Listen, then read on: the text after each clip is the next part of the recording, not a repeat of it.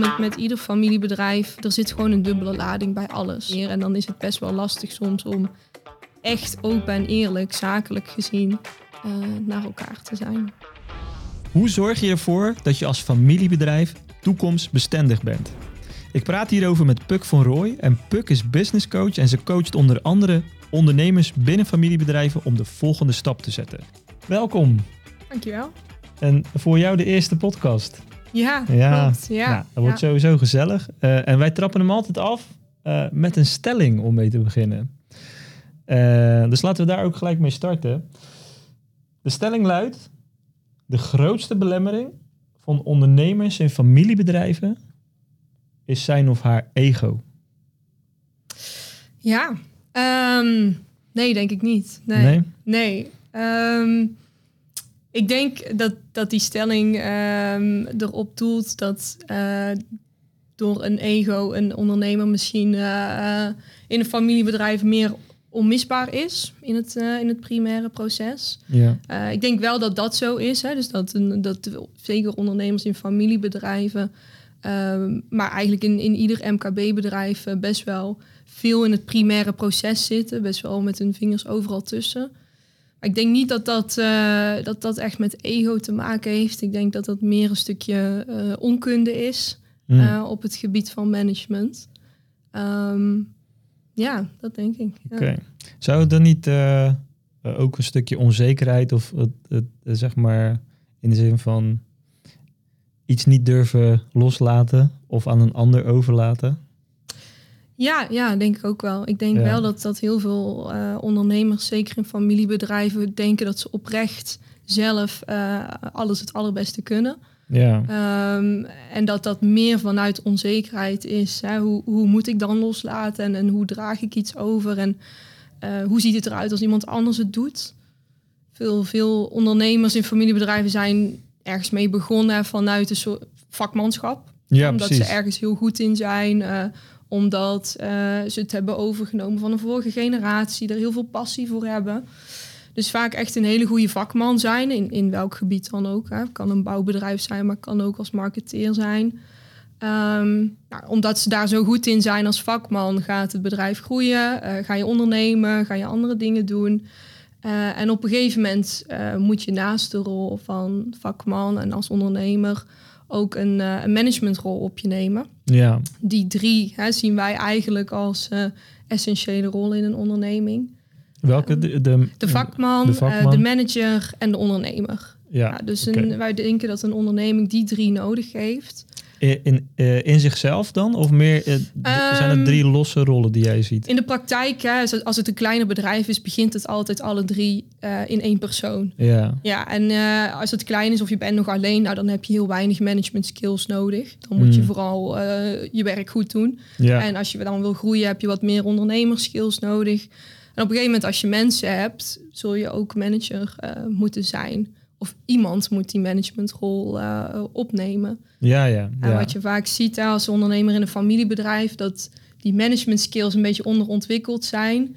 En het daardoor lastig is om uh, de juiste mensen de juiste verantwoordelijkheid te geven, om dingen los te laten, om goede structuren in te regelen. Ja. En dan schieten ze terug in die rol van vakman en zitten ze overal tussen. Laat maar, ik doe het wel. Ik doe het wel. Ja, ja, ja. het gaat de drie keer fout, zeg maar. Of, of twee keer misschien. Ja. Uh, ik, ik ga dit even zelf doen. Want het, dat Laat maar, ik doe het zelf wel even snel. En, en dat gaat ook hartstikke snel. Ja. Alleen uiteindelijk. Uh, ja, Blij, blijf je erin zitten. Blijf je erin zitten. Het is wel heel herkenbaar. Hoor. Bij, eh, als ik kijk naar mezelf ook, uh, heb ik dat ook heel lang gehad. En voel ik nog steeds soms wel die verleiding. Om te zeggen, oh ja, ik zie daar een gat ja, als ik er nu even inspring, dan uh, kunnen we weer verder.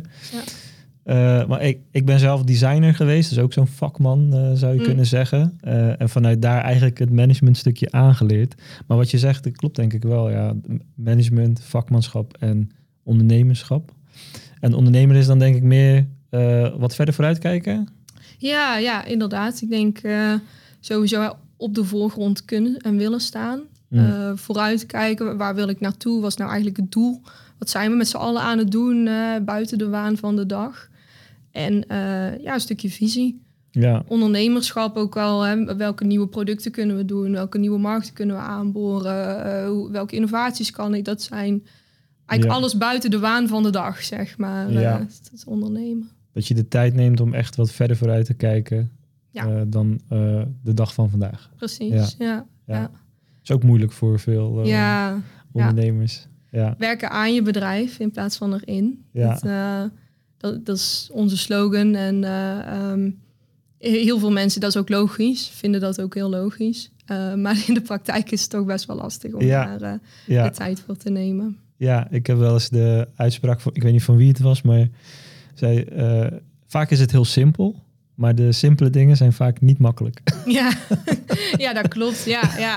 En vaak weet je in je hoofd ook precies wel wat je eigenlijk zou willen en hoe het er eigenlijk uit zou moeten zien. Maar het doen is dan ook nog, zeg maar, een Ja. extra stap. Dat, Ja. eh, En eh, ja, jullie coachen ondernemers. Hè? Is Ja. dat dan ook echt in die gedragsverandering? Ja. Van de ondernemer Ja. zelf? Vooral dat inderdaad. Mm. Ja, wij, wij combineren eigenlijk een stukje eh, psychologie, dus die gedragsverandering, en een stukje bedrijfskunde. Dus wat Ja. betekent eh, het hebben van een bepaald doel of verandering dan voor de onderneming zelf? Ja. Welke strategie, welke doelen, wat komt daar dan allemaal bij kijken voor iedereen? Ja, precies. Oké. Ja. Ehm, goed, als we teruggaan naar de stelling. Jij zegt eigenlijk gewoon... eh, nee, het heeft niet te maken met ego... maar meer met eh, ja, onkunde of de, de ervaring die je nog ontbreekt, zeg maar. Ja, Mm. ja, dat denk ik. Oké. Ehm, voordat we verder gaan, wel goed om even eh, wat meer van jou te weten. Eh, ehm, kun je jezelf even voorstellen? Eh, ja, ik, ik ben Puk. Ik ben 25 jaar. Ik woon in Bladel. Dat is vlakbij de Belgische grens tussen Tilburg en Eindhoven in. Ja, Ehm, ik heb een bedrijfsadviesbureau samen met mijn compagnon Jacques. Dat heet ook Jacques en Puk. Jacques en Puk. Ja. En eh, daarmee adviseren wij ondernemers inderdaad om eh, iets meer aan hun bedrijf te werken in plaats van erin. Ja, oké. Die, eh, die combinatie ja, van gedragsverandering en bedrijfskunde. Ja. En je bent 25. Hoe ben jij op relatief jonge leeftijd eigenlijk terechtgekomen in zo'n soort onderneming? Ja, ik, ehm, ik heb eerst een, eh, master strategisch management eh, gedaan. Dus het, het, Mhm. het was al wel een beetje mijn, eh, mijn vakgebied, of althans waar mijn interesse lag. En toen ik afstudeerde, toen ben ik gaan werken bij een eh, eh, ja, gelijkmatig eh, eh, bedrijfsadviesbureau. En daar was eh, Jacques, nu mijn compagnon, was toen mede-eigenaar van dat bureau. Ja, Ehm, daar heb ik Jacques leren kennen en ik, ik deed toen een beetje soortgelijk werk als dit. Eh, alleen toen met veel meer focus op de onderneming zelf in plaats van op de ondernemer. Dus toen zaten we echt in het stukje strategie, financiën, eh, welke klanten, welke markten, et cetera. Ehm, nou, daar leerde ik Jacques kennen en eh, samen ontwikkelden we eigenlijk een, een andere visie dan het bureau waar wij toen werkzaam waren, waarbij we veel meer ja, wilden focussen op de ondernemer zelf, omdat we merkten dat we daar veel meer waarde bij konden toevoegen ja, als die ondernemer een gedragsverandering eh, ehm, doormaakt. In plaats van als wij zeggen, nou, je moet echt eh, die markt op of zo en zo kun je meer winst maken. Dat zagen wij meer als een, eh, een middel dan een doel op zich. Dus ons doel verschoof toen eigenlijk naar, oké, we willen die ondernemer weer gelukkig maken. Hè? De ondernemer waar het vuurtje een beetje bij uit is of die heel graag ergens naartoe wil, waar net niet die stap kan maken op een of andere manier. We willen graag dat duwtje geven. Ehm, en echt eh, ja, achter en naast die ondernemer staan als sparringpartner. Kritische blik, eh schop onder de kont ook wel, om het gewoon echt te gaan doen. ja, Dus toen heb ik eh, ja, eind 2020 Jacques gevraagd om... nou, ik dacht, ik denk dat wij dit samen wel kunnen. Dus ik vroeg hem, zie je het misschien zitten om, om dit samen met mij te gaan doen? En Jacques was toen 60. En eh, ja, ik was eh, 22. Dus eh, nou, er was een leeftijdsverschil, maar ook een, een levensfaseverschil. hè. Jacques die, eh, heeft alles al een keer meegemaakt, heeft veel bedrijven gehad en geleid eh, in binnen- en buitenland. Eh, en ik kwam net kijken eigenlijk, maar eh, ehm, nou, Jacques daar, zag daar ook wel, eh, wel iets in. En ik merkte dat wij samen elkaar echt heel goed konden aanvullen. Dus hij moest daar één nachtje over slapen. Eén nachtje. Eén nachtje. Niet, is niet ja. veel. Nee, dat viel mee. en uh, ja, toen, toen de volgende dag zei hij, ja, weet je wat, uh, we gaan het gewoon doen. Ik, ja. uh, ik denk dat dit iets is. En, maar dat moet dan toch wel wat langer geborreld hebben bij jullie beiden. Misschien niet samen, maar op, ja. een, op een of andere manier. Ja, toch wel, inderdaad. Ja, we hebben het er nooit zo daarvoor echt over gehad. Maar ik denk achteraf gezien dat het toch wel bij ons beiden in het achterhoofd speelde van... Hmm, ja, heel raar dat je zo'n klik hebt eigenlijk met iemand die 40 jaar uh, ouder uh, of jonger is. Ja. Um, maar wij zagen de dingen precies hetzelfde, maar dan met een andere blik erop. Hè. Ik, uh, mijn frisse blik en zijn blik vanuit jarenlange ervaring. We merkten ook als we samen bij ondernemers kwamen dat dat veel meer toegevoegde waarde gaf dat wij vanuit twee kanten ja. iets konden belichten. Um, dan wanneer je dat alleen zou doen, of ik het nou zou doen of Jacques. Ja. Dus we merkten gewoon dat het werkte. En toen hebben we eigenlijk allebei gedacht, ja, dat, daar moeten we iets meer mee doen. Oké, okay. ja. ja. Hey, uh, je bent nu 25. Uh, je bent, wanneer was je afgestudeerd ongeveer? Uh, begin 2020 ben ik afgestudeerd. Ja. Toen was ik 2, 21. 21, ja, ja. goed. heel jong. Ja. en ben je eigenlijk gelijk begonnen met dus bedrijven adviseren? Ja, ja. ja. Maar hoe gaat het dan? Want ja, ik kan me voorstellen dat uh, een, een senior manager of een directie iemand of een eigenaar denkt van ja, uh, leuk en aardig, maar uh, ja, je hebt nou niet echt een staat van dienst met al respect. Ja. Hoe ga je daarmee om? Um, nou, in het begin vond ik dat best lastig, ook zelf. Want um, ja, ik kan me inderdaad best wel voorstellen dat iemand denkt, ja, hoezo moet jij mij gaan adviseren? Jij weet toch niks?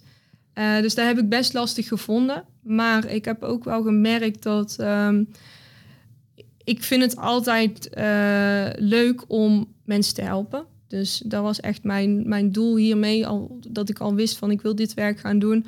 Want ik wil iemand anders gewoon gelukkig maken. En iemand in zijn kracht zetten om iets te kunnen doen waar hij goed in is. Ja. Um, daarnaast als consultant adviseur zie je heel veel verschillende bedrijven tegelijkertijd. En, en, en in de tijd zie je er ontzettend veel voorbij komen. Dus daarmee zie je heel veel gebeuren, zie je ook heel veel gelijkenissen, best snel al. Ja. Um, en daarnaast, ja, ik, ik, kijk, met de combinatie met Jacques is voor mij heel fijn, want ik kan altijd op zijn ervaring terugvallen. Ja, dat is, uh, dat is natuurlijk nu in de huidige. Was dat ja. in, die, in het oude bedrijf waar je zat, werkte hij daar ook al vaak met hem vaak samen? Met, vaak wel, inderdaad. Ja, oké. Okay. Dus ja. in principe zat je niet, bijna niet, mag ik dat zo zeggen, dan bijna niet alleen aan een klant uh, t, um, als consultant? Soms wel, soms wel. Ja. ja. En ik denk dat daarin ook wel uh, is, kijk, wij vertellen als adviseur nooit iemand wat hij moet doen. Ja. Het enige wat wij doen is iemand faciliteren, zodat hij daadwerkelijk kan gaan doen wat hij zelf al weet dat hij zou moeten doen. Ja. Uh, als je een ondernemer vraagt van wat zou je nou eigenlijk echt willen, en dat is eigenlijk het enige wat wij nodig hebben, is of een urgentie of een ambitie om iets te doen. Ja. De, het enige waar wij mee helpen is hoe kun je dat dan gaan doen? Hoe kun je uh, alles zo inrichten um, dat je ook daadwerkelijk die stap kan gaan maken? Ja. En dat zit hem vooral in de juiste vragen stellen, uh, een kritische blik zijn, een stop, schop onder de kont geven. Ja. Juiste mensen op de juiste plek zetten. En heel vaak zijn dat dingen waarvan een ondernemer eigenlijk wel weet uh, dat hij die zou moeten doen. Ja. Alleen het daadwerkelijk doen, dat, dat lukt hem vaak niet. Ja. Of hè, geen tijd, geen, uh, geen prioriteit. prioriteiten. Ja, ja. en dat zijn echt wel dingen waar, waar ik gewoon wel sterk in ben. Dus iemand daadwerkelijk, uh, oké, okay, jij zegt dat we dat gaan doen, dan gaan we het ook doen. Maar heb je dan wel eens een situatie gehad waarbij je dus een vrij autoritaire ondernemer, kan ik me voorstellen, die wat ouder is, die misschien niet zomaar even iets aanneemt? Of komt het eigenlijk niet voor?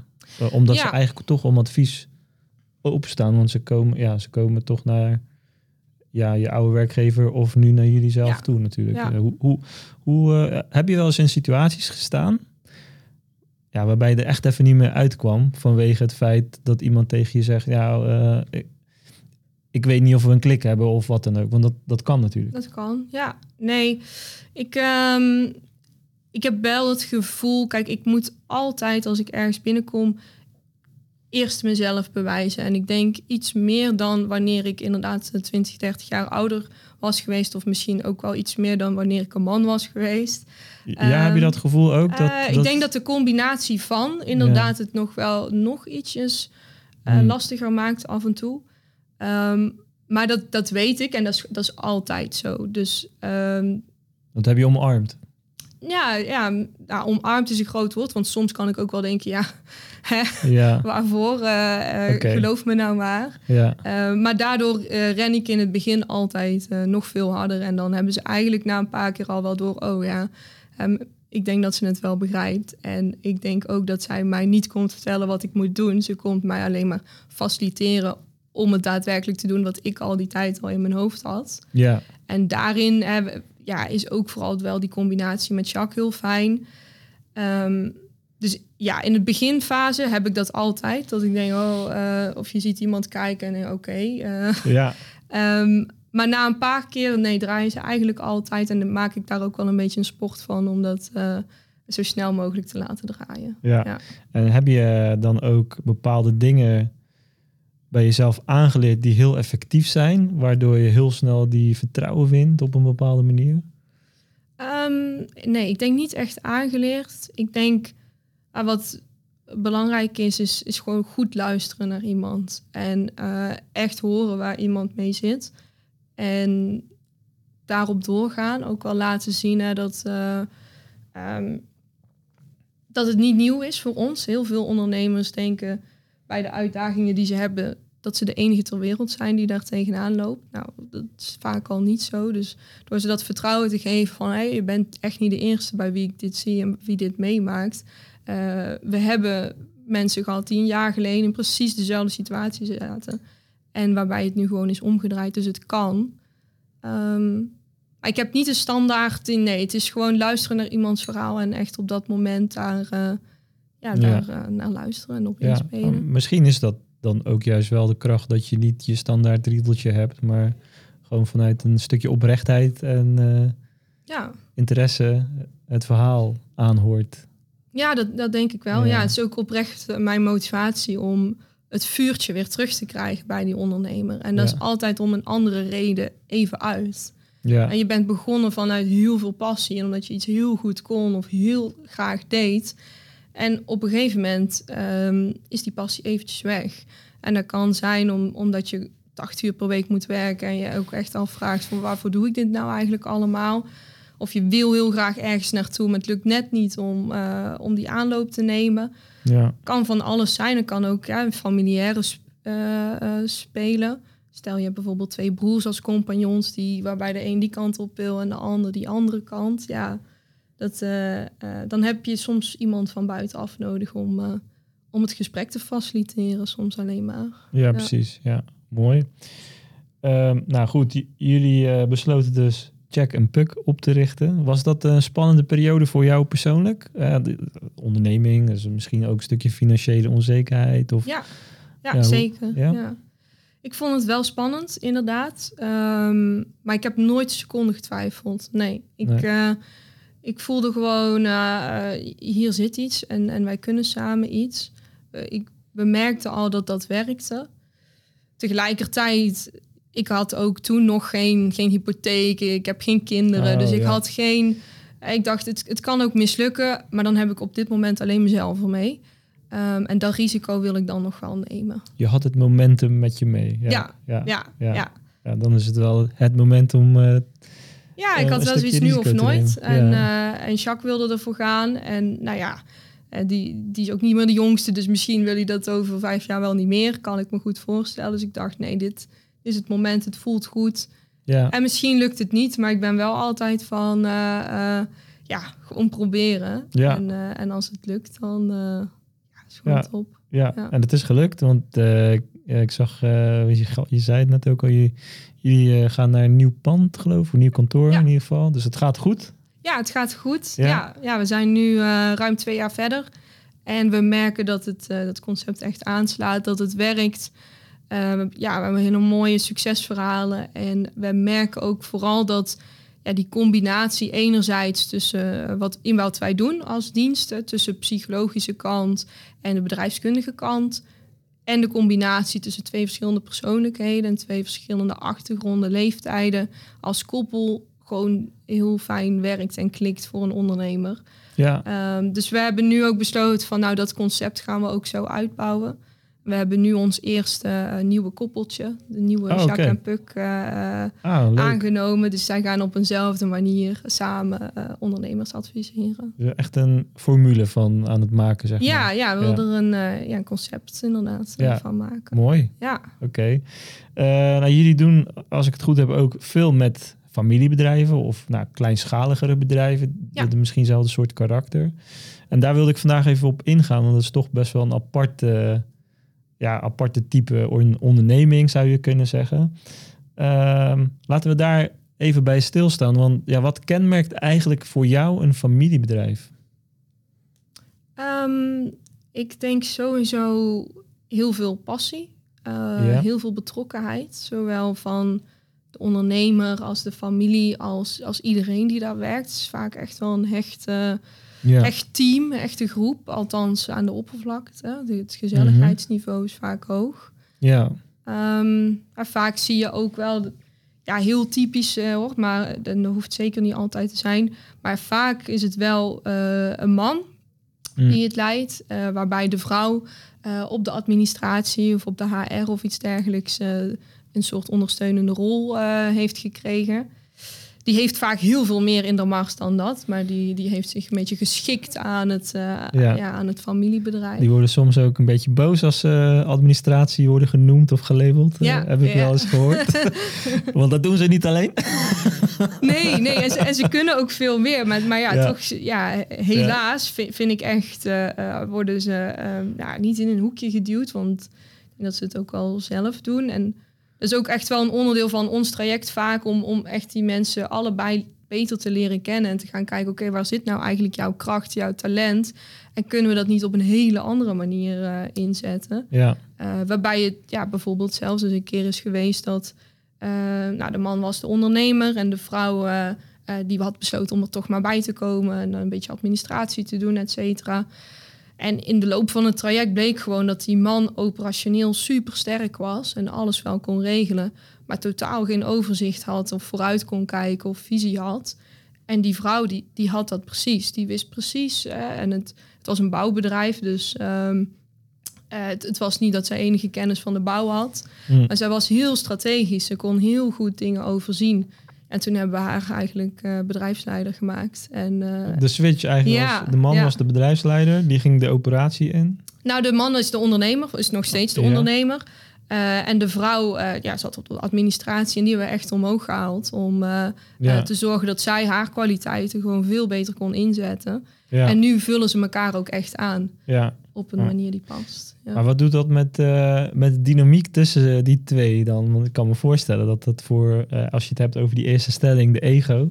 Ja, nou, in het begin wel lastig. Ja? Ja, ja, en dat is wel vaak hoor in dat soort trajecten waarbij de vrouw, en, en nogmaals, is, is generaliserend, is zeker niet altijd zo, maar we hebben wel vaker dit soort trajecten gehad waarbij ja, wij er echt zei- zeiden van oké, zij, zij moet meer in haar kracht komen te staan, dan kun je echt vooruit en gaan groeien. Ja, Ehm, en ja, dan, dan krenkt dat ego in het begin wel eventjes. eh, kwam er wat weerstand op. ja, eh, ja, ja. ja, We en- hebben en- wel eens gehad dat we dat voorstelden en dat het echt werkelijk vijf minuten stil was aan tafel. En Mm, wij dachten, oké, eh, niks zeggen, gewoon even de stilte laten zijn. ja, En toen kwam er een heel voorzichtige, ja, oké, nou, is goed. nou, En uiteindelijk Ja. eh, pakt dat gewoon heel goed uit. Ja, ja. En dan zie je ook eh, later in de, in de dynamiek eh, binnen dat bedrijf, wat jullie dan zover kunnen zien, dat dat echt goed Ja, kant op ja gaat. het is, kijk, het blijft natuurlijk wel met, met ieder familiebedrijf. ehm, er zit gewoon een dubbele lading bij alles. En je, hebt je hebt een zakelijke relatie en, en ten opzichte van een normaal MKB-bedrijf zit er ook nog eens familierelatie bij. En dat is soms heel fijn en soms ook helemaal niet. En dat kan met, bij man-vrouw zijn, dat kan twee broers zijn, dat kan een overname van generatie op generatie zijn. Alles heeft een dubbele lading en, en, en betekent meer. En dan is het best wel lastig soms om echt open en eerlijk, zakelijk gezien, eh, naar elkaar te zijn. Ja. Ja, want heb je wel eens van die moeilijke situaties gehad waarbij een familielid eigenlijk tot conclusie komt van, uh, nou laat ik het zo zeggen, uh, zeg maar, er is geen plek voor deze broer. Ik noem maar even iets. Ja, dat is eigenlijk strategisch gezien het beste zou zijn als jij geen onderdeel meer zou uitmaken van ja. dit bedrijf. Dat lijkt me een hele moeilijke uh, situatie. Dat is heel lastig. Ja. Hebben jullie zoiets gehad wel eens? Ja, we hebben wel eens uh, gehad dat uh, ja, vader het, het bedrijf in eerste instantie graag wilde overgeven, doorgeven naar zijn zoon. Ja. Maar in de loop van dat strategietraject en het uh, ook leren kennen van elkaar op dat gebied erachter kwam ja, dat hij toch niet zoveel vertrouwen had in het in de kunnen van zijn zoon. En, okay, ja. en ja, en de de keuze moest maken om dat toch maar niet te gaan doen en het bedrijf gewoon aan iemand anders te verkopen. Ehm, ja, dat, dat, dat zijn echt wel lastige gesprekken. Maar ik geloof er ook echt wel in dat je beter zo'n gesprek aan kan gaan en dat je dat stiekem ook allebei wel aanvoelt. En dat je het echt daarover moet hebben en dat het beter is voor beide partijen om dat op tijd te doen. Want je weet gewoon dat je het anders over een paar jaar met je neus tegen de lamp gaat lopen. Ja. Maar dat soort gesprekken ja, met elkaar aangaan, of, of bij broers hebben het ook wel eens gehad bijvoorbeeld, is super lastig. Ja. ja. En dan is een, een objectieve externe partij die dat gesprek faciliteert, uh, best wel fijn om te hebben.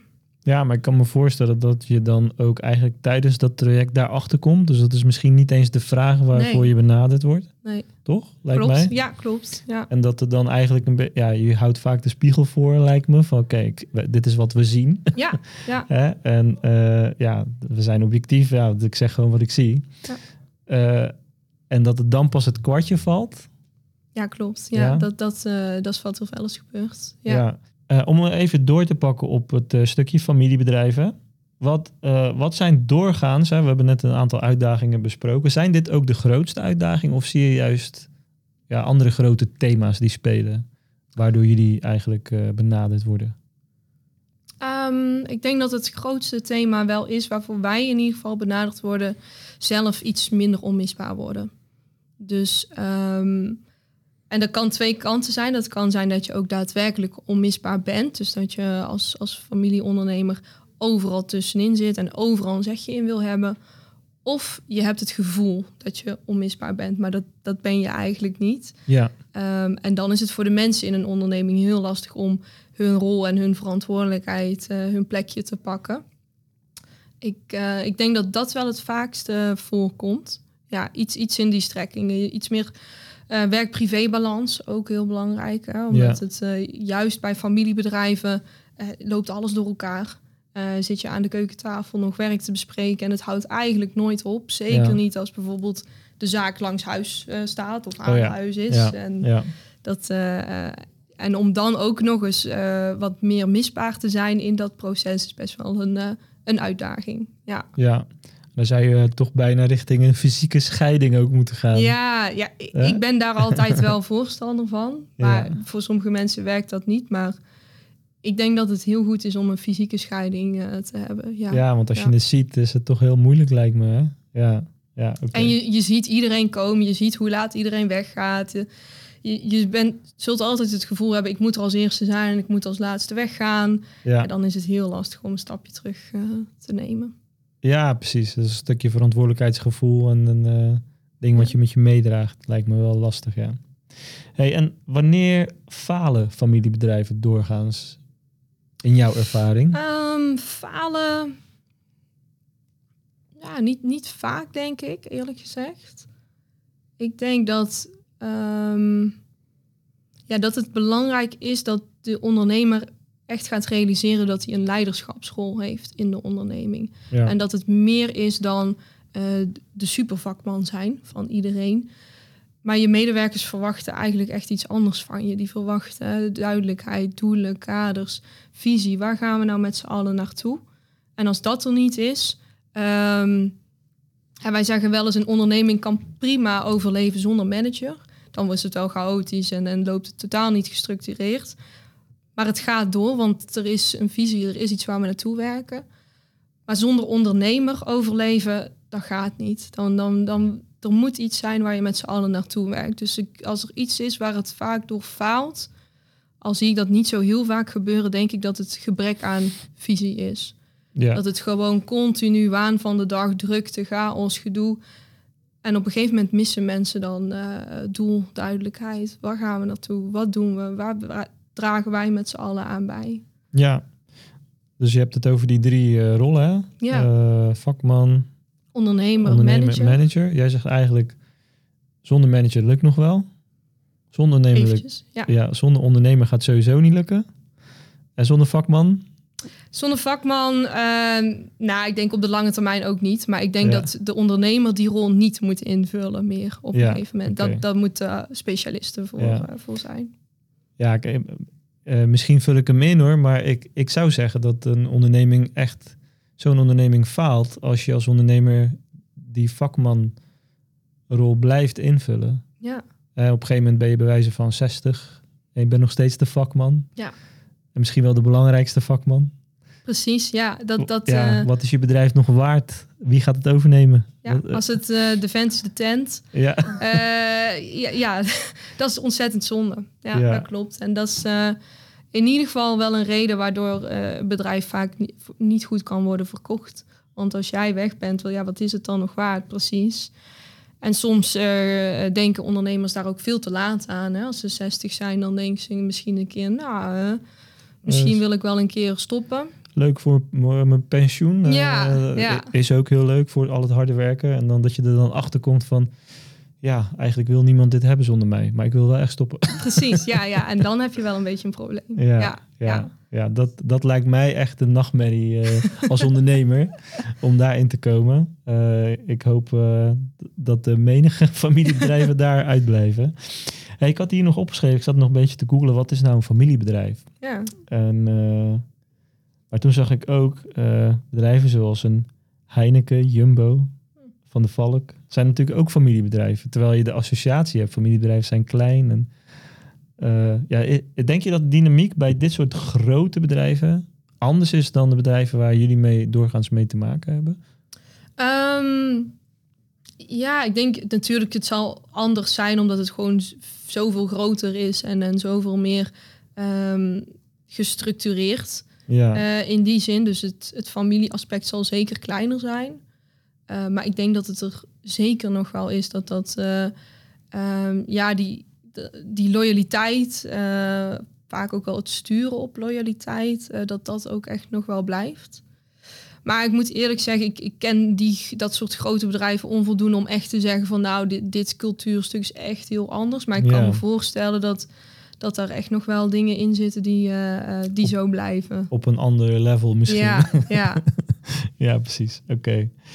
Um, ehm, we gaan even door naar het volgende onderwerp. En ik had daar opgeschreven eigenlijk de verandertrajecten bij familiebedrijven. Want eh, volgens mij zitten jullie bijna altijd in een verandertraject uh, die jullie helpen te faciliteren.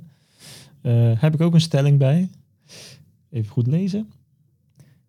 Familiebedrijven verliezen toptalent aan moderne en innovatieve organisaties door hun beperkte concurrentiekracht. Oké. Okay. Um, kan. Hoeft niet, denk ik. Ehm, ik denk dat er juist heel veel familiebedrijven zijn die heel veel bezig zijn met, uh, met innovatie, omdat juist omdat het een familiebedrijf is, ze dat continu willen doorzetten. Dus ze hebben vaak best wel oog voor de lange termijn. Ja. Ik denk waar het wel uh, uh, vaak aan schort is um, het daadwerkelijk communiceren naar buiten van wat je aan het doen bent. Bij veel familiebedrijven gebeuren hele gave dingen, zijn met van alles bezig. Innovaties, nieuwe ideeën, nieuwe generaties. Er gebeurt heel veel. Um, maar het wordt niet, niet naar buiten gebracht. Ja. De, de, communicatie, de, de employer branding schort op een of andere manier. Wordt, wordt niet zo belangrijk gezien. Dat is -hmm. althans wat wij bij onze klanten zien. Um, waardoor ze inderdaad verliezen ten opzichte van een ASML of, of wat dan ook. Um, en dat, dat is wel zonde natuurlijk. Ja eigenlijk niet goed kunnen laten zien wat je te bieden hebt. Terwijl Precies. best wat. Uh, ja, en ik denk juist dat er juist heel veel mensen zijn die wel bij een familiebedrijf willen werken, omdat je kunt daar wel echt het verschil maken. Je kunt echt waarde toevoegen en een, een, vaak een veel bredere rol vervullen dan in een, in een hokje in een klein, of in een groter bedrijf. Dus er zijn best wel veel mensen die juist liever voor zo'n familiebedrijf kiezen. Ehm, maar dan moet je dat wel naar buiten brengen. Van hè, waarom zou je voor ons kiezen? Waarom, uh, wat voor toegevoegde waarde bieden wij ten opzichte van een ASML of iets dergelijks? Ja. En daar, uh, ja, dat wordt vaak veel te laat ingezien. Ja, ja ze, ze, hebben misschien ook wel een beetje een ouderwetse stigma, hè? familiebedrijf. En daar ga ik een beetje chargeren. Maar ik denk als je zeg maar een gemiddeld familiebedrijf neemt en je gaat naar de website toe als een jong persoon, dat je al heel snel denkt, ja, wat moet ik daar nou? En, ja. Uh, en dan denk je, ja, ik, ik, eh, ga, ik ga wel even op Indeed kijken en daar zitten al die grote bedrijven natuurlijk hun vacatures te pushen en zijn ze overal uh, online zichtbaar. Ja. Dat, dat stukje een beetje is wat jou omschrijft, denk ik. Ja, inderdaad. Ja, ze, ze besteden er gewoon te weinig aandacht aan. En ja, zeker jonge mensen zijn, willen ook gemak en willen ook uh, gefaciliteerd worden in uh, hun zoektocht naar werk. Mm. dat moet makkelijk verlopen en dan moet je niet, niet worden teruggebeld. Of uh, er moet ook wat beter worden nagedacht, denk ik, over bijvoorbeeld een stukje arbeidsvoorwaarden. Je ziet bij grote bedrijven veel creatievere gedachten daarover. Ja, weet ik veel, vrije dagen om als vrijwilliger op te nemen of en dat is niet eens meer zo innovatief, maar fiets van de zaak. Of er is in ieder geval over nagedacht. Ja. Wat ook past bij de doelgroep die zij zoeken. En familiebedrijven zijn daarin dan vaak toch wel wat langzamer, merk ik. dan blijft het een beetje bij uh, marktconform salaris, zoveel vakantiedagen, laptop van de zaak. Ja, ja super. Maar ja. gelukkig maar. Ja. ja dus um, uh, ja, ik denk dat ze hebben heel veel te bieden, maar ze moeten daar meer mee naar buiten treden en wat beter over nadenken. En heeft dat dan ook een, een, directe lijn met dus weer die drie rollen wat je net omschrijft? Want als je als ondernemer lijkt mij heel erg met je vak bezig bent, ben je niet bezig met hoe kom ik over naar buiten, maar ja, wil je misschien, uh, weet ik veel, dat ene stukje maken voor die ene klant. Ja. En uh, de rest komt wel. Klopt. Ja. ja, dat is ook echt werken aan je bedrijf, vind ik. En ja. we, ooit hebben we letterlijk gehad iemand die, die kwam een keer te laat voor een sessie bij ons en die zei, ah ja, die had een bouwbedrijf. Ik moest nog even dat muurtje mee afmetselen, dan waren ze klaar en dan kon ik door. En dat is wel een beetje typerend voor, voor zo'n ondernemer. Uh, die denkt dat die waarde toevoegt door even snel bij te springen, even iets af te maken. Ja. Maar als hij uh, dat uur wat hij aan dat muurtje had gemetseld had besteed aan nadenken over mijn uh, inkoopbeleid of over mijn employer branding of over een groter strategisch thema, dan had hij veel meer waarde toegevoegd dan door dat muurtje even af te metselen. Ja. En die, die switch in, in gedachten, die, uh, ja, die, die is voor veel ondernemers, uh, familiebedrijf of niet, best wel lastig te maken. Nou, en dan, dat is eigenlijk het externe stuk waar we het over hebben. Dus employer branding, hoe kom ik over richting de markt, even zo gezegd. Maar het interne stuk is ook, ja, stel je zou dus relatief jonge iemand aannemen, dan moet je daar denk ik ook de juiste dingen voor faciliteren. Ja. En dan moet je ook de leider zijn en beschikbaar zijn en kijken hoe. Uh, dat is een beetje maatwerk tegenwoordig, denk ik. Zeker. Per persoon uh, er, ervoor kunnen zijn. Ja. En als je weer dat muurtje aan het metselen bent, dan gaat ja, hem daar niet dan denkt zo'n medewerker nee. ook van ja, hey, uh, ik wil ook nog even iets bespreken. Ja, en dat is ook mij, vaak hè? een hele ja, verkeerde interpretatie van wat leiderschap is. Ja. Want als je het een medewerker zal vragen, dan zal hij echt niet vragen. Ik zou willen dat je wat vaker mee dat muurtje ging afmetselen. Nee, die, die wil gewoon duidelijkheid. Waar wil, ben ik verantwoordelijk voor? Die wil de juiste uh, informatie beschikbaar hebben om zijn werk goed uit te kunnen voeren. Uh, die wil vertrouwen hebben, vrijheid uh, om dat te kunnen uitvoeren. En die wil iets hebben waar hij naartoe kan werken. Individueel als persoon in jouw functie. Maar ook waar draag ik dan eigenlijk aan bij? Welk hoger doel zit daarbij? Ja. En dat is, vind ik, leiderschap. En dat is waar een ondernemer uh, mee bezig zou moeten zijn. Ja. En dat begint bij leiding geven aan jezelf. Ja. En je kunt uh, geen leiding geven aan anderen als je geen leiding kan geven aan jezelf. Dus zelf goed weten, wie ben ik nou? Waar zit mijn kracht? Waar kan ik de meeste waarde mee toevoegen?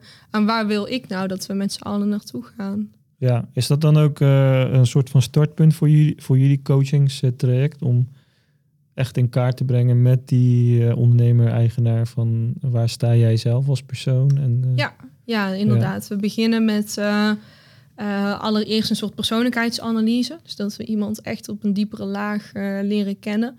Um, ja, iedereen vertelt een verhaal over zichzelf en heeft een bepaald beeld van zichzelf. Maar juist waar, wat zit daaronder en waar komt dat nou eigenlijk vandaan, vinden we heel belangrijk.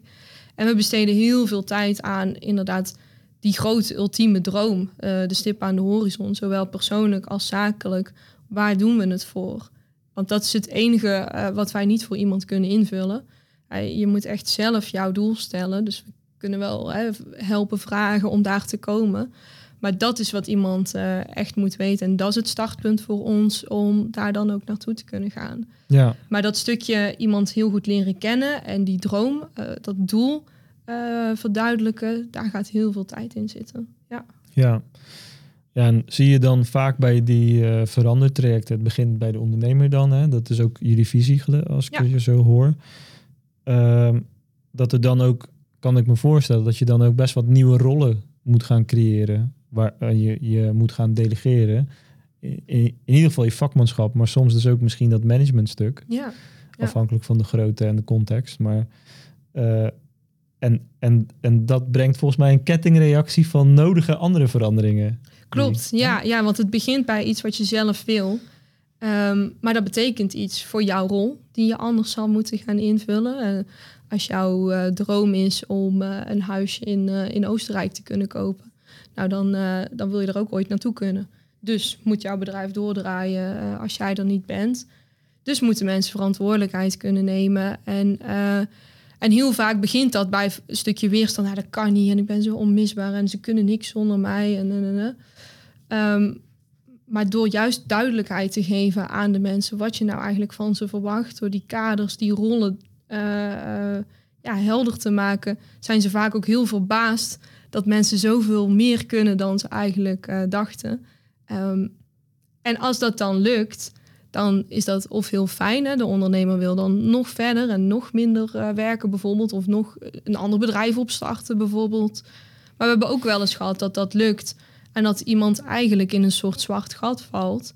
Van, hè, wat, wat moet ik nou gaan doen? als ik hier niet meer onmisbaar ben. Ja, uh, wat is mijn waarde nu? Ja, ja en, okay. en er dan achter komen van... Uh, ja, mijn gezin heeft me eigenlijk ook niet zozeer meer nodig, want ik ben er nooit geweest. En nou ben ik er ineens, maar, maar eigenlijk kunnen ze het prima zonder mij. In mijn bedrijf voelt dat nu ook zo. Ja, waar is mijn plek dan? Uh, dan ja. dat, is, uh, dat is weer een, ja, een ander proces. Uh, ja, oké. Okay. Ja. Nou dat is al een proces. ja, zeker. zeker. Dan waarschijnlijk. Ja, en, en ook iets waar je van tevoren echt wel over na moet denken. Van oké, okay, ik, ik kan wel die, die droom of dat doel hebben. Maar ga dan ook meteen nadenken hoe je die ruimte dan zou willen invullen als het dan lukt. Als het zover is. Ja, ja. ja. En um, is, is dat bij vrijwel ieder traject wat jullie zo zien? Hè? Dat begint bij die ondernemer. Uh, en dan moeten er rollen komen. Dus eigenlijk een soort van professionaliseringsslag binnen de onderneming ook. Ik kan me voorstellen ja. dat je iets met een HR-model moet bedenken. Van oké, okay, wat zijn onze structuren? Of, uh, en werk je dan parallel aan de ondernemer en de onderneming? Of ga je eerst met de ondernemer aan de slag? Uh, parallel, inderdaad. Parallel, ja, zorgen dat, want je wil eigenlijk dat dat elkaar uh, opvolgt. En je kunt die ondernemerstappen laten maken, maar als de onderneming niet meegaat, dan, dan komt daar een mismatch en andersom ook. Ja. En je kunt uh, heel veel professionaliseringsslagen doen, maar die ondernemer die voelt zich daar gewoon niet prettig bij of die weet zijn, zijn plek niet in dat geheel ja, ook dan gaat het wringen. Dus dat doen we echt wel parallel. Ja. En uh, ja, ja, soms is dat professionaliseringsslag, maar, maar dat, dat kan eigenlijk van alles zijn wat dat uh, inhoudt. Ja. Oké. Okay. En uh, wanneer is het. Uh, nou, even anders, anders gevraagd. Wanneer faalt zo'n veranderd traject in jouw ervaring? Um, als er toch niet genoeg uh, ambitie of urgentie was, is. Ja. Um, want iets willen en iets echt willen is wel iets anders. Ja. iedereen die, die heeft wel iets in zijn hoofd. Ik zou wel ooit dit willen, ik zou wel ooit dat. Maar het echt willen en echt die commitment hebben en echt uh, opofferingen doen om daar te komen. En dan moet je door een hele ongemakkelijke fase heen, die je helemaal niet fijn voelt. Ehm, en als je dat dus niet graag genoeg wil, dan faalt het. Maar wat is die ongemakkelijke fase? Wat gebeurt er dan? Um, ja, verandering. Verandering is ongemakkelijk. Andere routines. Uh, dingen anders doen dan je altijd gedaan hebt. En dat begint met hele kleine stapjes. Um, dingen op een andere manier bekijken, je tijd anders invullen. We, we doen ook wel eens een, een masterclass, uh, persoonlijk leiderschap. En dan vragen we mensen bijvoorbeeld om uh, voorafgaand aan die masterclass één ding in je dagelijkse routine anders te doen. Dus bijvoorbeeld in plaats van je rondje met de hond rechtsom lopen, ga je linksom lopen. In plaats van eerst tanden poetsen, daarna scheren, ga je eerst scheren, daarna tanden poetsen. Iets heel onbenulligs ga je anders doen. En dan zul je merken, de eerste dagen gaat dat heel makkelijk. Want dan denk je, wat is dit nou voor onzin? Dat kan ik wel, prima, doe ik toch linksom. Maar na vier, vijf dagen wordt het ongemakkelijk. En denk je, ja, wat een onzin. Ik ga gewoon weer gewoon rechtsom. Ehm, en ik ga gewoon weer mijn eigen ding doen, want dat was ook gewoon prima. En dat is een beetje op kleine schaal uh, die ongemakkelijke fase. Oh ja. In het begin begin je met heel veel motivatie en je wil iets en je gaat ervoor. En op een gegeven moment ja, zwakt het bij sommige mensen af, omdat ze het toch te moeilijk vinden of omdat het toch niet belangrijk genoeg is of omdat het voor hun gevoel iets te lang duurt voordat ze licht aan het eind van de tunnel zien. Ja. En uh, uh, dus dat die fase, dan proberen wij ook echt wel heel aanwezig te zijn. Hè, want wij zijn echt een schop onder de kont om het wel door te zetten. Maar soms zie je ja, dat, dat, uh, dat de urgentie of de ambitie toch niet groot genoeg is. En dat het toch te moeilijk is om echt iets te veranderen. Ja, dus dan dwalen ze te, snel weer terug in de ja. oude gewoontes en ja. patronen. Of, of ze zeggen, hè, want ik vind verandering begint bij jezelf. Uh, en, en sommige ondernemers leggen het heel snel terug bij de ander. Ja, maar die doet niet dit. Ja, maar die pakt niet dat op. Dus dan kan ik ook niet. Mm. Maar het begint bij die ondernemer zelf. Leg, leggen ze het ook, heb je het wel eens gehad dat ze het bij jou of bij jullie teruglegden? Van, maar jullie coachen me niet goed of uh, ik had er iets anders van verwacht? Um, soms in eerste instantie uh, wel. Want het is natuurlijk ja. heel makkelijk om iets uh, dan terug ja. te leggen. Ja. Um, maar ook dan ja, zullen wij wel een, een, spiegel voorhouden. Want dat is ook altijd wel hoe wij trajecten beginnen. Wij kunnen jou niet veranderen. Jij moet jezelf veranderen. En jij wil iets en jij gaat dat doen. Juist ook om uh, een ondernemer niet afhankelijk van ons te maken. En dat zie je best vaak ook in verandertrajecten, dat uh, een ondernemer heel afhankelijk is van de adviseur. En als wij dan weggaan na een jaar, uh, dan stort alles weer in elkaar. Dus onze rol is juist om achter die ondernemer te staan en die in zijn ja. kracht te zetten. en niet om het forum te doen. Dat hadden wij prima kunnen doen. Alleen dat is precies niet het doel met dit. We willen ja. een duurzame verandering. Ja.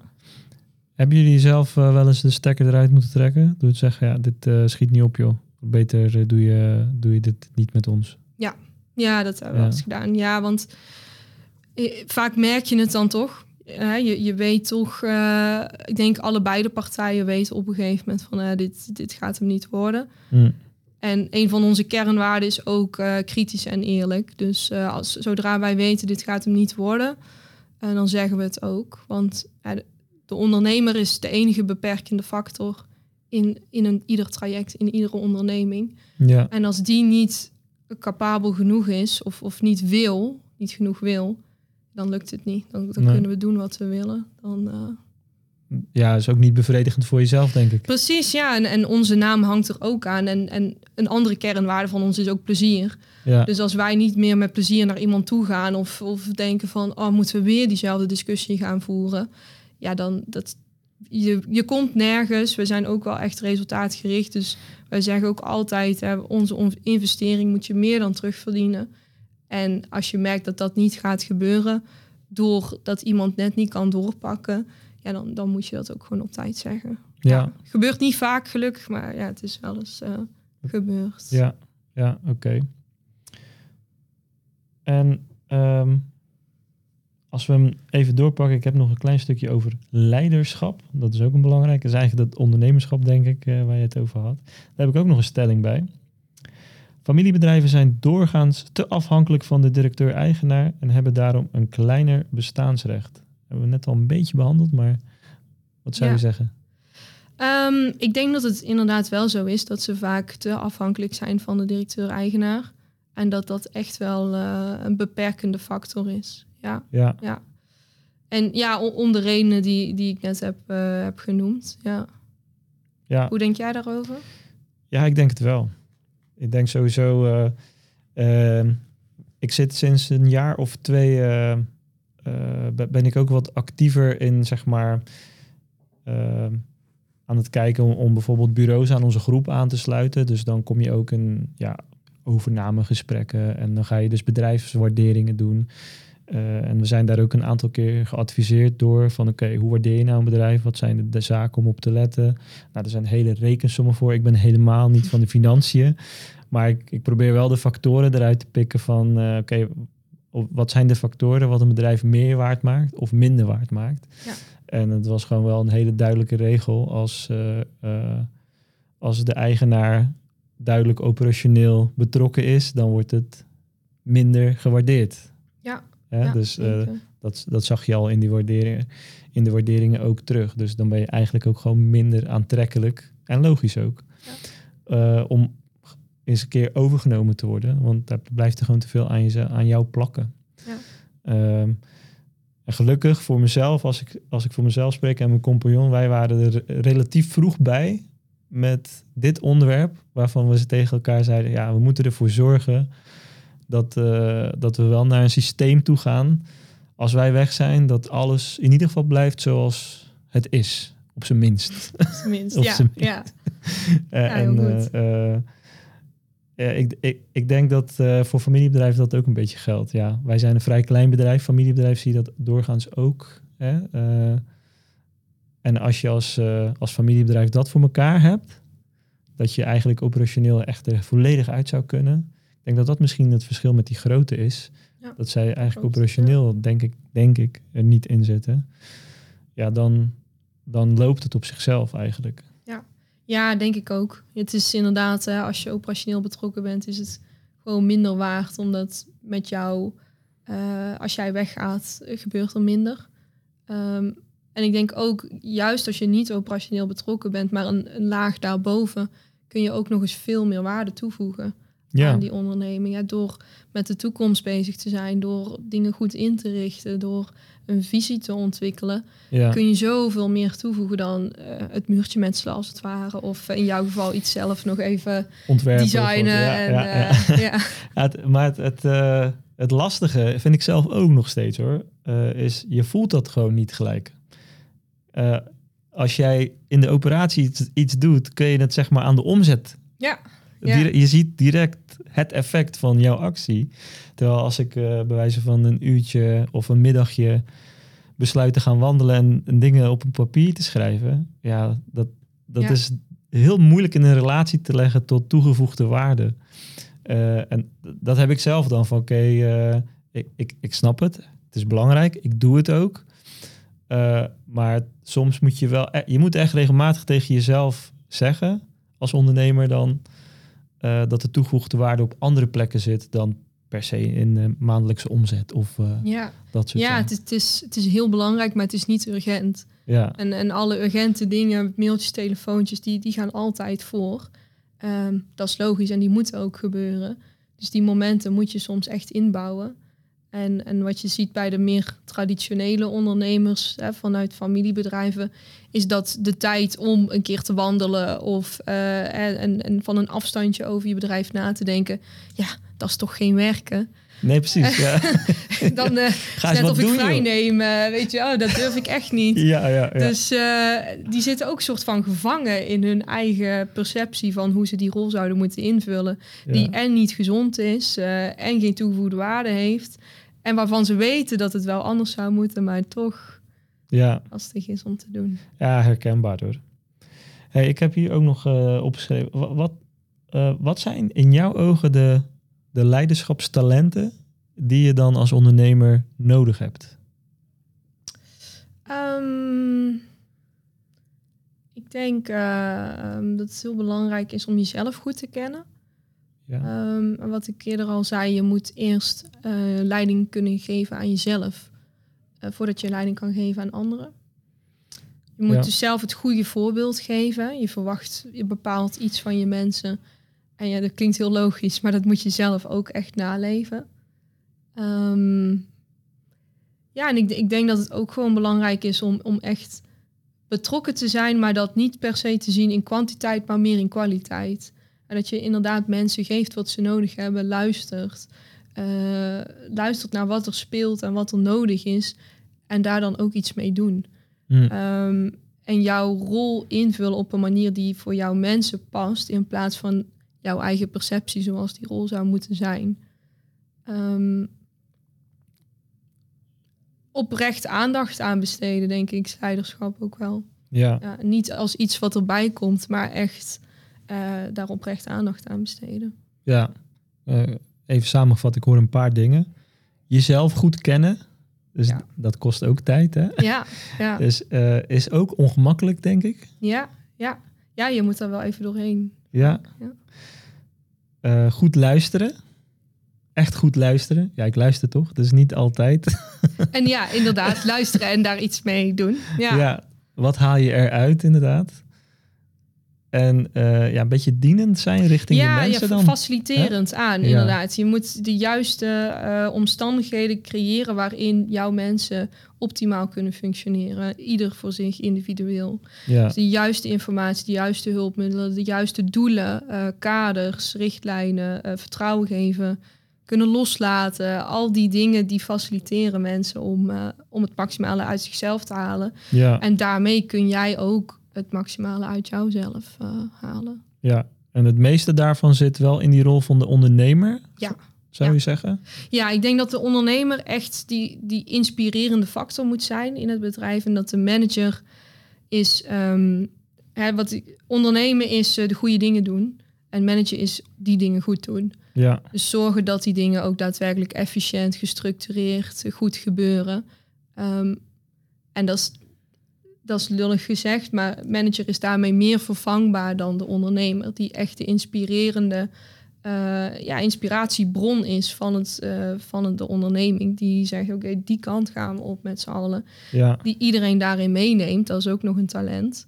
Ja. Dat is uh, wel onvervangbaar. Oké. Ja.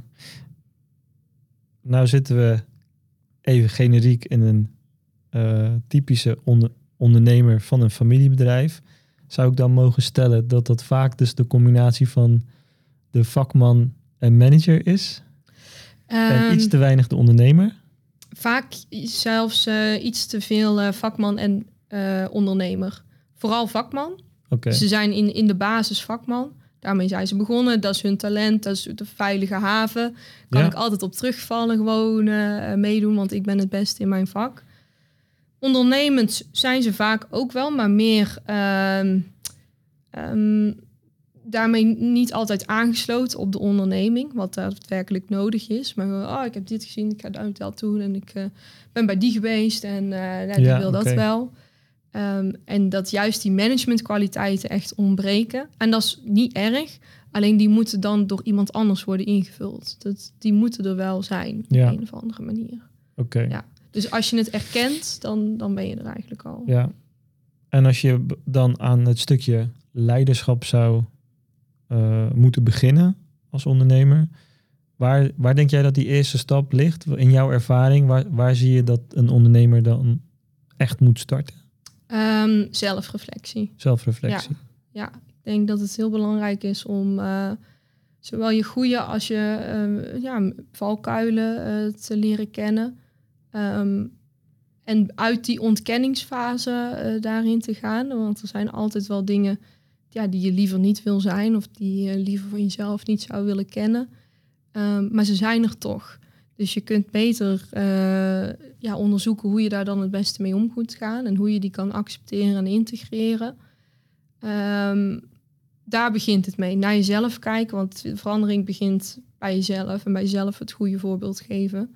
Okay. Dus ik denk dat dat, uh, dat stap één zou zijn. Ja. Dus tijd investeren om jezelf te leren kennen. Ja, ja. Okay.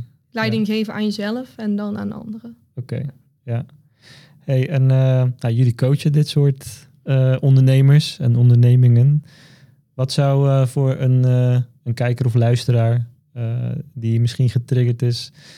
Ehm, kun je kort even vertellen hoe iemand neemt contact met jullie op? Wat is een beetje jullie aanpak of proces als, je, als iemand met jullie aan de slag zou gaan? Um, ja, zeker. wij nou, we kijken altijd eerst, is er überhaupt een klik? Uh, snappen wij die uitdagingen en kunnen we daar iets mee? Is er voldoende ambitie en urgentie? Dat is eigenlijk wat wij beoordelen. Um, dus is voor ons waard om mee aan de slag te gaan. En daarna is eigenlijk het eerste wat wij doen, is um, een dag rondlopen in de onderneming zelf. Dus hmm. observeren. Um, want de ondernemer die vertelt ons een bepaald verhaal, bepaalde uitdaging of iets waar hij naartoe wil. Maar dat is zijn kant van het verhaal. Dus we proberen gedurende een dag door iedereen uh, te spreken, door mee te kijken, door bij een werkoverleg te zitten. Door gewoon ook de sfeer mee te maken van oké, hoe ziet dat 360 graden beeld eruit? Uh, hoe ervaren mensen in de onderneming dit? Wat, wat, loopt er wel goed? Wat loopt er minder goed? Wat missen zij? Hoe ervaren zij de ondernemer? Uh, dat proberen we eerst te doen, zodat wij een meer objectief beeld krijgen van wat, gaat er nou, wat is er nou eigenlijk gaande. En dan uh, gaan we naar die persoonlijkheidsanalyse toe. Dus dan kunnen we alvast meenemen, oké, dit, is, dit zijn verhaal en hoe ver staat dat af van het verhaal van iedereen die hier werkt. Uh, dat, dat, zegt vaak ook al wel veel. Um, en dan gaan we iemand echt op een dieper niveau leren kennen. Dus laten we iemand een, zo'n scan inmaken, waarbij we echt gaan kijken naar je onbewuste talenten, valkuilen. Um, en ja, die gaat best wel diep, hè, waar dat dan vandaan komt. En een wat heeft jou gevormd tot wie je nu bent? En waarom ben je bijvoorbeeld veel dingen aan het doen die jou misschien wel energie kosten in plaats van jouw energie opleveren? Dus daar gaan we wat dieper op in. En vervolgens gaan we uh, die grote droom vastleggen. Dus dan nemen we de inzichten mee vanuit die observatie, vanuit de persoonlijkheidsanalyse. En gaan we vanuit daar kijken, oké, wat zou nou jouw stip op de horizon zijn over 20, 30 jaar? Hoe wil je er dan bij zitten, zowel zakelijk als persoonlijk? Nou, die maken we concreet. Stappen we door naar een stukje bijvoorbeeld kernwaarden. Wat betekent dat dan in de basis voor de onderneming? En dat vertalen we naar een concrete strategie voor de komende twaalf maanden. Dus dan gaan we echt ook financieel analyseren. Wat is er allemaal gaande in de onderneming? Uh, welke doelen horen er financieel gezien bij? Welke klanten, welke markten? Hoe lopen processen? Wie staat waar? Uh, Welke taken, verantwoordelijkheden moeten verdeeld worden? Welk leiderschap, innovatie, alle aspecten gaan we kijken. En dan komen we tot een, uh, een strategisch actieplan. Met als hoofddoel die ultieme droom. Vertaald naar KPI's voor de komende twaalf maanden. Daar betrekken we dan vervolgens ook de mensen uit de onderneming bij. Dus die uh, hebben ook input in wat zij vinden dat belangrijk is. En daarmee ook verantwoordelijkheid om daarvan een stukje op te pakken. Dus daarmee creëren we ook draagvlak daarvoor. Ja. En uh, ja, dat is eigenlijk het begintraject. En dan, dan begint het pas, de implementatie daarvan. Ja. Zijn jullie bij de eh, implementatie ook nog echt betrokken? Of is het dan iets meer vanuit de zijlijn en coachend? Uh, verschilt heel erg. Sommige bedrijven hebben dan een beetje al het licht gezien en zeggen: Oké, dit, dit gaan wij gewoon met z'n allen samen doen als bedrijf. Dus dan zijn wij er bijvoorbeeld één keer in de zes weken om echt nog wel schop onder de kont te zijn, een kritische blik. En alleen al het hebben van die afspraken zorgt dat mensen daarmee doorgaan. Uh, maar vaak is het zo dat we in het eerste halfjaar best wel intensief betrokken zijn om wat dingen op poten te zetten, om start te maken. En vooral ook in het coachen van het persoonlijk leiderschap van die, uh, van die ondernemer. Ja, oké. Ja, en dan langzaam bouwt dat een beetje af. En bijvoorbeeld na een jaar of anderhalf jaar ga je weer een nieuwe strategie maken voor het jaar daarna. Het weer even wat intensiever. En dan bouw je dat weer even af. Dus zo is een beetje een cyclus. Oké. En zijn we eigenlijk altijd wel meerdere jaren betrokken bij, uh, bij ondernemingen. Ja, is dat, uh, is, is dat echt de enige manier? Want dat is natuurlijk vrij intensief en, uh, en een lange termijn samenwerking. Ja. ja. Dat wil je uiteindelijk ook. Maar ik kan me ook voorstellen dat iemand dat in het begin nog even wil kijken van... ja, wil ik echt die commitment aangaan? hebben jullie dan ook een soort van ja, een, een, een laagdrempelige manier om even. Nou, de kennismaking is denk ik één dingetje. Maar volgens mij zag ik iets op de site staan ook met uh, een soort van uh, een aantal dagen echt even uit de omgeving met andere ondernemers. Een soort van. Ja, is eigenlijk een, een, een, leiderschapsprogramma doen we ook. Dus oh, dat staat daar inderdaad los van, waarbij we bijvoorbeeld naar de Sahara gaan. Oh, met, ja. met een groep ondernemers met soortgelijke uitdagingen. Dus echt zonder bereik in het zand met een kameel over jezelf nadenken. ja, dan, dan kom je gegarandeerd tot inzichten. Um, dus dat doen we, maar ook bijvoorbeeld af en toe een masterclass of zoiets. Um, maar in de basis is dit traject wel echt uh, is jullie hetgene waar wij altijd met iedereen voor willen gaan, omdat dat gewoon het meeste opbrengt. En hè, soms komt iemand naar ons toe omdat er urgent iets speelt. Nou, bijvoorbeeld in een familiebedrijf, stel er is ruzie tussen twee broers. Nou, dan, dan ga je niet helemaal beginnen bij, uh, nou dan gaan we jullie eerst uh, helemaal afpellen en, uh, ja. en dan beginnen we meer met een stukje mediation daartussen. Maar uiteindelijk willen wij altijd dat traject volgen. Ja. Dat, dat is waar jullie zelf naartoe willen werken. Ja. Ja, ja, ja, en in principe is dat ook bijna altijd zo, tenzij er inderdaad iets urgent speelt of een ja, een hele andere behoefte uh, op het moment is. Het is wel maatwerk natuurlijk. Dus, ja, ja, ja, ja. ja. het is niet alles of niets. Hè? De, nee. uh, dus gewoon je begint uh, en je kijkt of je daar naartoe kan. Um, nou, in principe beginnen we altijd wel met dit traject. Tenzij er inderdaad iemand is die om een of andere reden dat nu niet passend vindt. Omdat er nu een ruzie speelt of nu iets aan de hand okay. is. Of in één keer kwam er iemand en die wil ons ineens overnemen. Wat moet ik nu doen? En dan dan is het een andere volgorde van dat traject. Ja, precies. Maar in, in 95% van de gevallen beginnen we gewoon met dat traject. Oké, cool. Uh, we zijn hiermee bij, uh, bij het einde gekomen. Ik vond het een leuk gesprek. Ik ook. En ja. uh, ik wil je bedanken voor je tijd. Jij ook, dankjewel. Ja. Dank voor jouw, jouw visie en interesse. Ja, nou bedankt voor jouw visie vooral. Dankjewel en wellicht tot de volgende. Ja, tot de volgende. Joep.